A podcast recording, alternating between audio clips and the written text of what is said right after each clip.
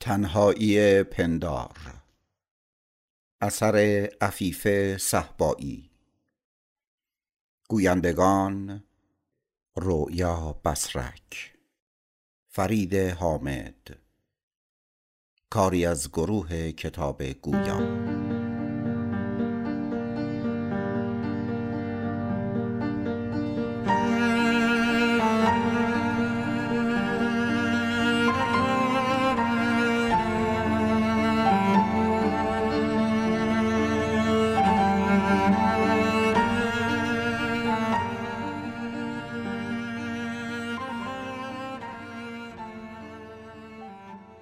فصل ششم. همزادم میگه نگفتی اون شب چه اتفاقی برای آقای کشاورز افتاد؟ آقای کشاورز می‌گفت آن شب خودم را سپردم به خدا و به حرکتم ادامه دادم. همانطور که می‌رفتم متوجه شدم در مسیر خانم هستم. کمی قوت قلب گرفتم و قدمهایم را بلندتر کردم. نزدیک پله های خانه که رسیدم همانی که شاید رئیسشان بود دستش را روی سرم گذاشت. انرژی زیادی وارد مغزم شد و گرم شدم. وقتی برگشتم دیدم اثری از آنها نیست. از پله ها بالا رفتم. همه خواب بودند. رخت خوابم پهن بود. من هم به آرامی و بی سر و صدا خزیدم زیر لحاف و سعی کردم بخوابم. از فردای آن روز گیج و سرگردان بودم. حتی نتوانستم سر کارم بروم. در خانه نشسته بودم و به گوشه خیره نگاه می کردم. بلا تکلیف بودم. حس می کردم باید کاری انجام دهم اما نمی‌دانستم چه کاری. شبها در خواب به سرزمینی می رفتم و موجوداتی را می دیدم که مثل ما آدم ها زندگی می کردند. می خوردند و می خوابیدند و زاد و ولد می کردند. صبح که بیدار می شدم نمی دانستم همه آنها را در خواب دیدم یا واقعا به آنجا رفتم. کم کم به این فکر افتادم که بنویسم و شروع کردم به نوشتن داستان زندگی آن موجودات و سرزمینشان. وقتی می نوشتم آرام می شدم. آن وقت می توانستم به کارهای روزانم برسم. می رفتم و مشغول کارهای کشاورزی می شدم. به بازار می رفتم. خرید می کردم. گاهی هم به قهوه خانه می رفتم و به دوستانم سری می زدم. وقتی چند جلد کتاب نوشتم آرام شدم. همه آن نوشته ها را در جایی گذاشتم. نمی‌دانستم با آنها چه کنم. هیچ اطلاعی از چاپ کتاب نداشتم. تا آن شبی که خانم آتش گرفت و تمام دار و ندارم در آتش سوخت. حتی آن نوشته ها. داستان هایی که دیگر هرچه سعی کردم نتوانستم بنویسمشان. شاید فقط برای مدتی آمده بودند به این دنیا و رفتند و دیگر نمی‌خواستند باشند. نفهمیدم چه خطایی مرتکب شده بودم. آیا اسراری را فاش کرده بودم که نباید گفته می‌شد؟ یا همه اینها فقط یک حادثه بود؟ همزادم میگه بالاخره نفهمیدن خونه چطور آتیش گرفت؟ نه هیچ وقت کسی جواب درستی نداد. پرستارم میگه شاید کار همون موجودات بوده. نه فکر نکنم موجودای دیگه حق این کارو داشته باشن. همزادم میگه آره درسته. اگه اینطور بود دیگه من احتیاجی به پندار نداشتم. خودم اون دفترچه رو بر می داشتم و تا ته می خوندم. درسته. منم فکر می کنم یه قانون نانوشته وجود داشته باشه که باید موجودات هر بود به بود دیگه احترام بذارن. پرستارم میگه تفلی آقای کشاورز همزادم میگه حالا چطور شده که آقای کشاورز فقط این خاطرات رو بازنویسی کرده؟ می‌خوام جوابشو بدم که چشمم به چشمای همزادم میافته. برای لحظه صورت آقای کشاورز رو می‌بینم. یعنی چی؟ اینکه همزاد من نیست. خودشو به شکل همزاد من درآورده. وای خدای من اون همزاد آقای کشاورزه. چرا اومده اینجا؟ بدنم یخ می‌کنه. حالا چیکار کنم؟ رو می‌کنم به همزادم و میگم اسم رمز. نگاهی به چشمای من می‌کنه و میگه یه عدده. می‌فهمم داره ذهنم رو می‌خونه. سری جلوی ذهنم یه دیوار فولادی می‌کشم و عدد رمز و پشت اون دیوار مخفی می‌کنم و یه عدد تقلبی می‌ذارم جلوی دیوار. اون میگه چهل. نتونست رمزو بگه. عدد رمز سیزده بود. حالا باید چه عکس عملی داشته باشم. آفرین. درسته. پرستارم میگه این بازی ها چیه؟ با خودم میگم برای چی اومده؟ نگاهی به دفترچه خاطرات می‌کنم و نیم نگاهی به همزادم. می‌بینم همزاد خودمه. کجا بودی؟ پرستارم میگه پندار حالت خوبه؟ می‌خوای استراحت کنی؟ می‌خوای یه فیلم ببینی؟ می‌خوای امروزو بیخیال شی؟ جوابشو نمیدم. به همزادم میگم چرا همزاده آقای کشاورز اینجا بود؟ نمی‌خواد حرف بزنه. توی چشاش ترس رو می‌بینم. یعنی چی شده؟ پرستارم رو می‌کنه به همزادم و میگه تو چیکار کردی؟ کسی دیگه ای رو وردی توی جمعمون؟ چرا حرف نمی‌زنی؟ همزادم میگه منو زندانی کرده بود تا بیاد اینجا. اون چی می‌خواد بدونه؟ فکر کنم مربوط به دفترچه خاطرات میشه. شاید بهتر باشه زودتر بخونیش. نگاهی به همزادم می‌کنم و میگم ای کلک این نقشه جدیده. ممکنه یه بلایی سر دفترچه بیاد. میخندم و میگم شوخی می‌کنه دیگه. خیلی جدی نگاه می‌کنه. نمیشه بهش شک کرد. اما آخه چرا؟ باشه. اگه میگی باید تمومش کنیم پس بهتره بخونمش. Thank you.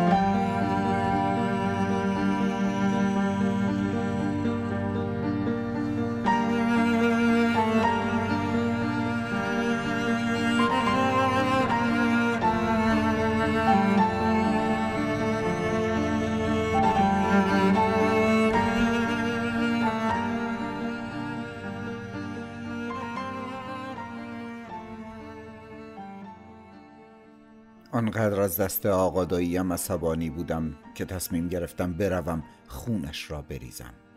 باید همین کار را می‌کردم. با خودم گفتم می‌روم شهر یک چاقوی تیز می‌خرم و کارش را تمام می‌کنم. دیگر برایم مهم نبود که بعدش چه می‌شود. دیگر نمی‌توانستم توهینهای او را تحمل کنم. فردای آن روز به سمت شهر رشت حرکت کردم. به شهر که رسیدم دیدم همه جا پارچه های سیاه ازاداری زدند صدای اذان ظهر به گوش می رسید از کنار مسجد و چند خیابان گذشتم. چشمم به مردی افتاد که در پیاده رو بسات پهن کرده بود. در بین خرت و پرتهایش چند چاقو هم بود. به دقت نگاه کردم. یکی از آنها را که دسته ای سفید و تیغه ای تیز و براق داشت انتخاب کردم و خریدم. آن را گذاشتم توی جوراب پای چپم و به سمت خانه آقاداییم حرکت کردم. زنگ زدم. شکوفه در را باز کرد. با خوشحالی گفت سلام پسرمه اینجا چه کار می‌کنی؟ گفتم آقادایی هست. گفت نه رفته رودبار. گفتم کی برمیگرده؟ گفت نمی‌دانم. بیا داخل. حالا چرا اینقدر حراسان هستی؟ گفتم مهم نیست. زندایی کجاست؟ گفت رفته مسجد. از آن طرف هم می‌رود روزخانی. زری هم آمد دم در و گفت سلام پسرمه بیا تو. به او نگاه کردم به چشمهای قهوه‌ایش که میدرخشید و صدای کودکانه اش که می‌گفت بیا تو دیگه پسرمه خسته بودم. هیجان زده و عرق کرده رفتم داخل حیات و آبی به صورتم زدم. حالم کمی جا آمد. نشستم روی لبه پله. شکوفه با نگرانی نگاهم می کرد گفت مرا ببخش. گفتم چرا؟ تو که مقصر نیستی. زری داشت تند تند مشقهایش را می نوشت دیدم پرده خانه همسایشان تکان خورد. گفتم یکی دارد ما را نگاه می کند گفت آره کوکب خانوم است. فضول محله بگذار انقدر نگاه کند تا چشمایش در بیاید. گفتم نرود به زندایی بگوید او هم فکر بد کند. گفت خب بگوید به جهنم مامان او را می‌شناسد. آنقدر پشت سر مردم حرف می‌زند که دیگر کسی به حرفهایش اهمیت نمی‌دهد. گفتم باشد حالا می توانی کمکی به من بکنی؟ گفت چه کمکی؟ گفتم شناسنامه و مقداری از پولهایم دست آقادایی است تو میدانی آنها را کجا گذاشته است؟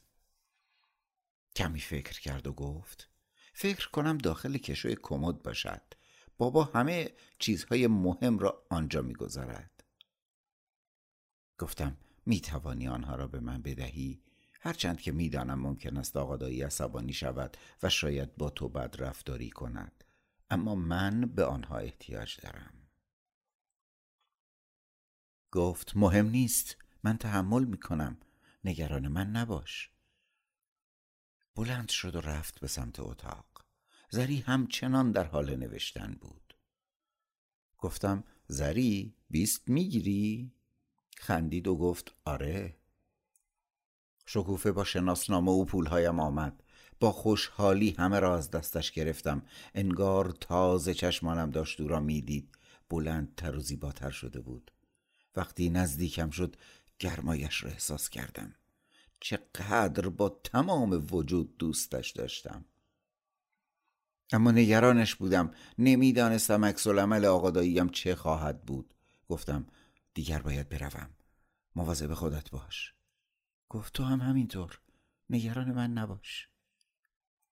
لبخندی زدم از آنجا بیرون آمدم. خیابانها را یکی پس از دیگری طی می کردم تا به نزدیک یک رودخانه بزرگ رسیدم. به اطرافم نگاه کردم. کسی نبود. چاقو را از جورابم درآوردم و انداختم توی رودخانه و نفس راحتی کشیدم. خدا را شکر کردم که همه چیز به خیر گذشت. با خودم گفتم بهتر است برگردم خانه و بعد تصمیم بگیرم برای کار به کجا بروم شاید به تهران یا مشهد بروم و یا شاید هم به بندر عباس جایی که دیگر دستش به من نرسد به خانه که رسیدم دیدم مادرم گریان آمد و گفت پدرت رو بردند زندان گفتم کی؟ چرا؟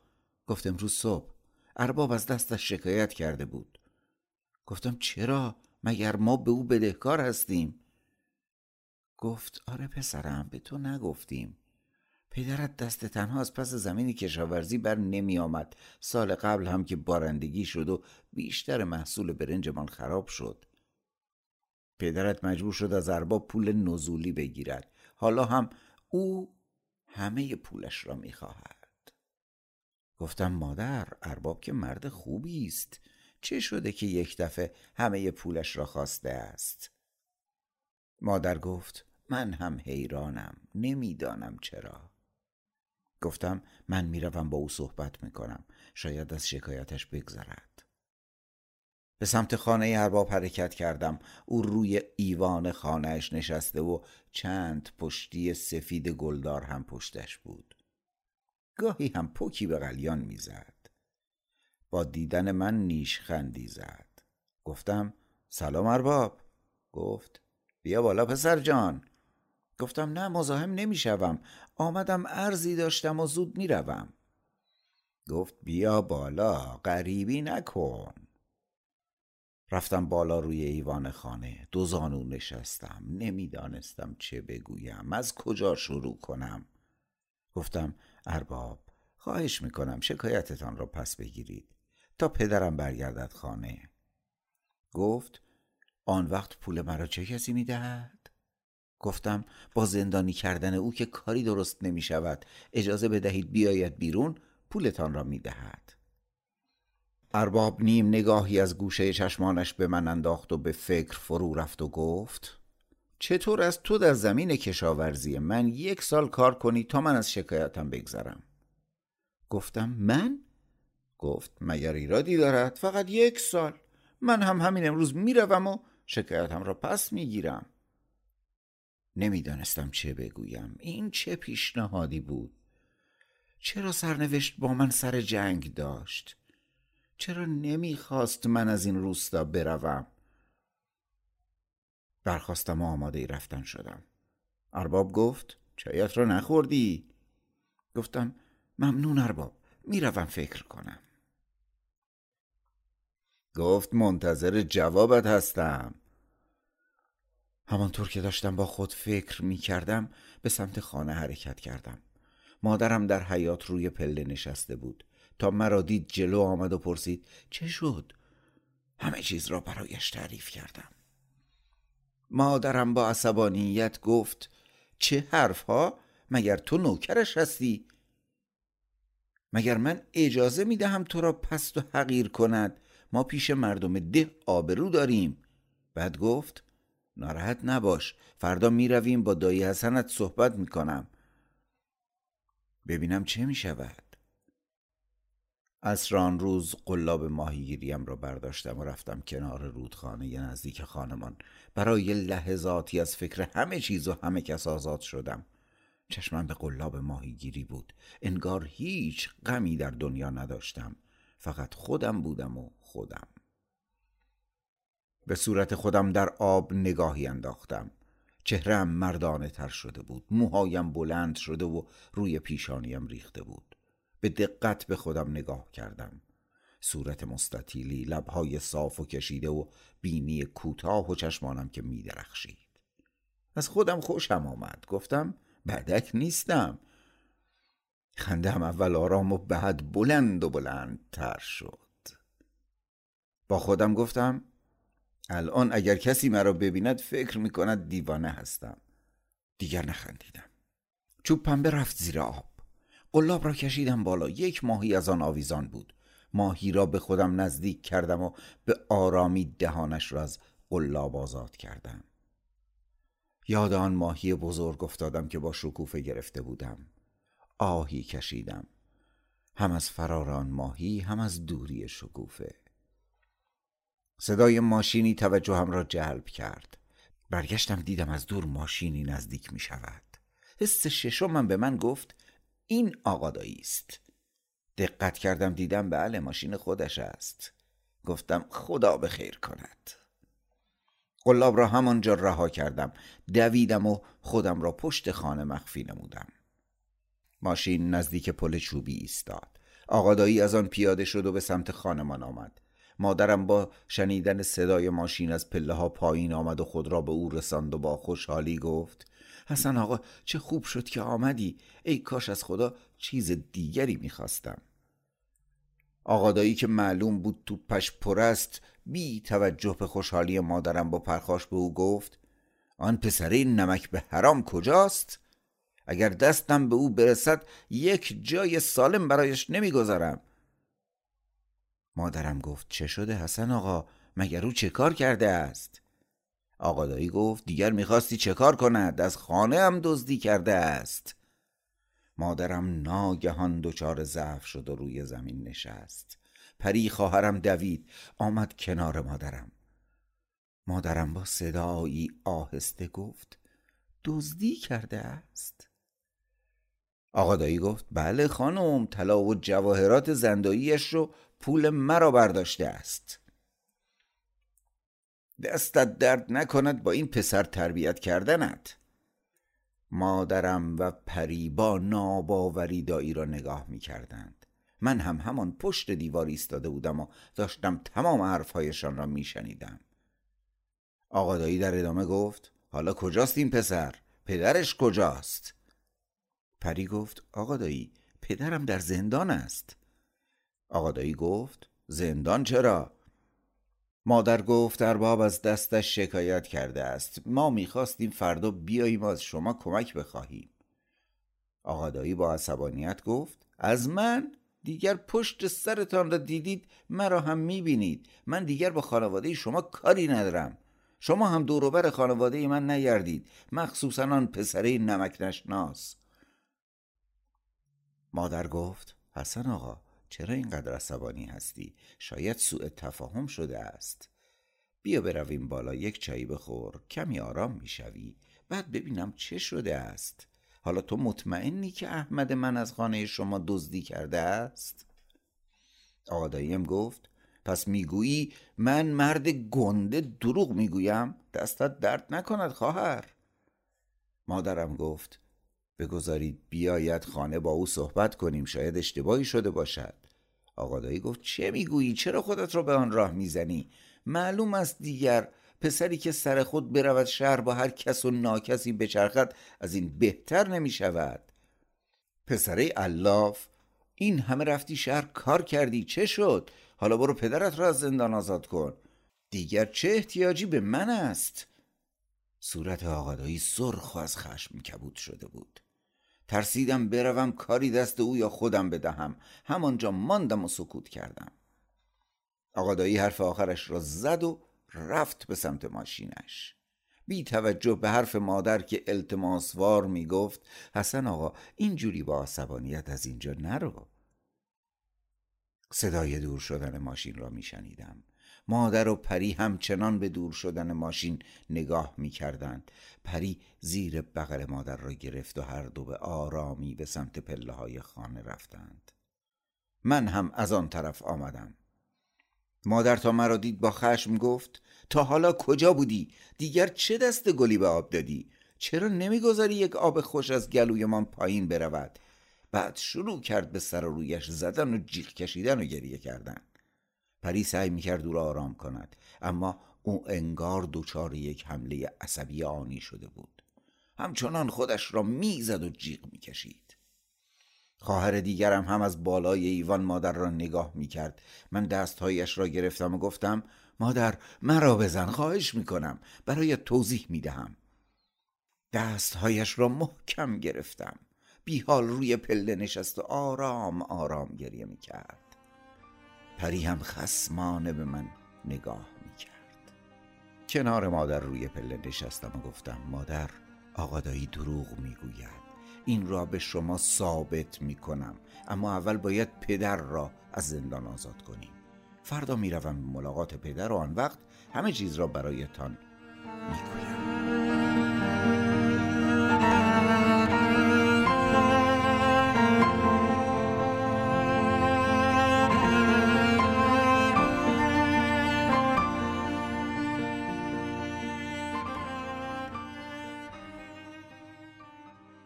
همزادم آروم نگاه می‌کنه.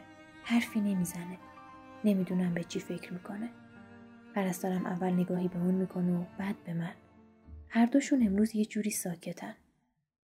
میگم برفی کجایی؟ خرگوش برفی بیا اینجا. خبری ازش نیست.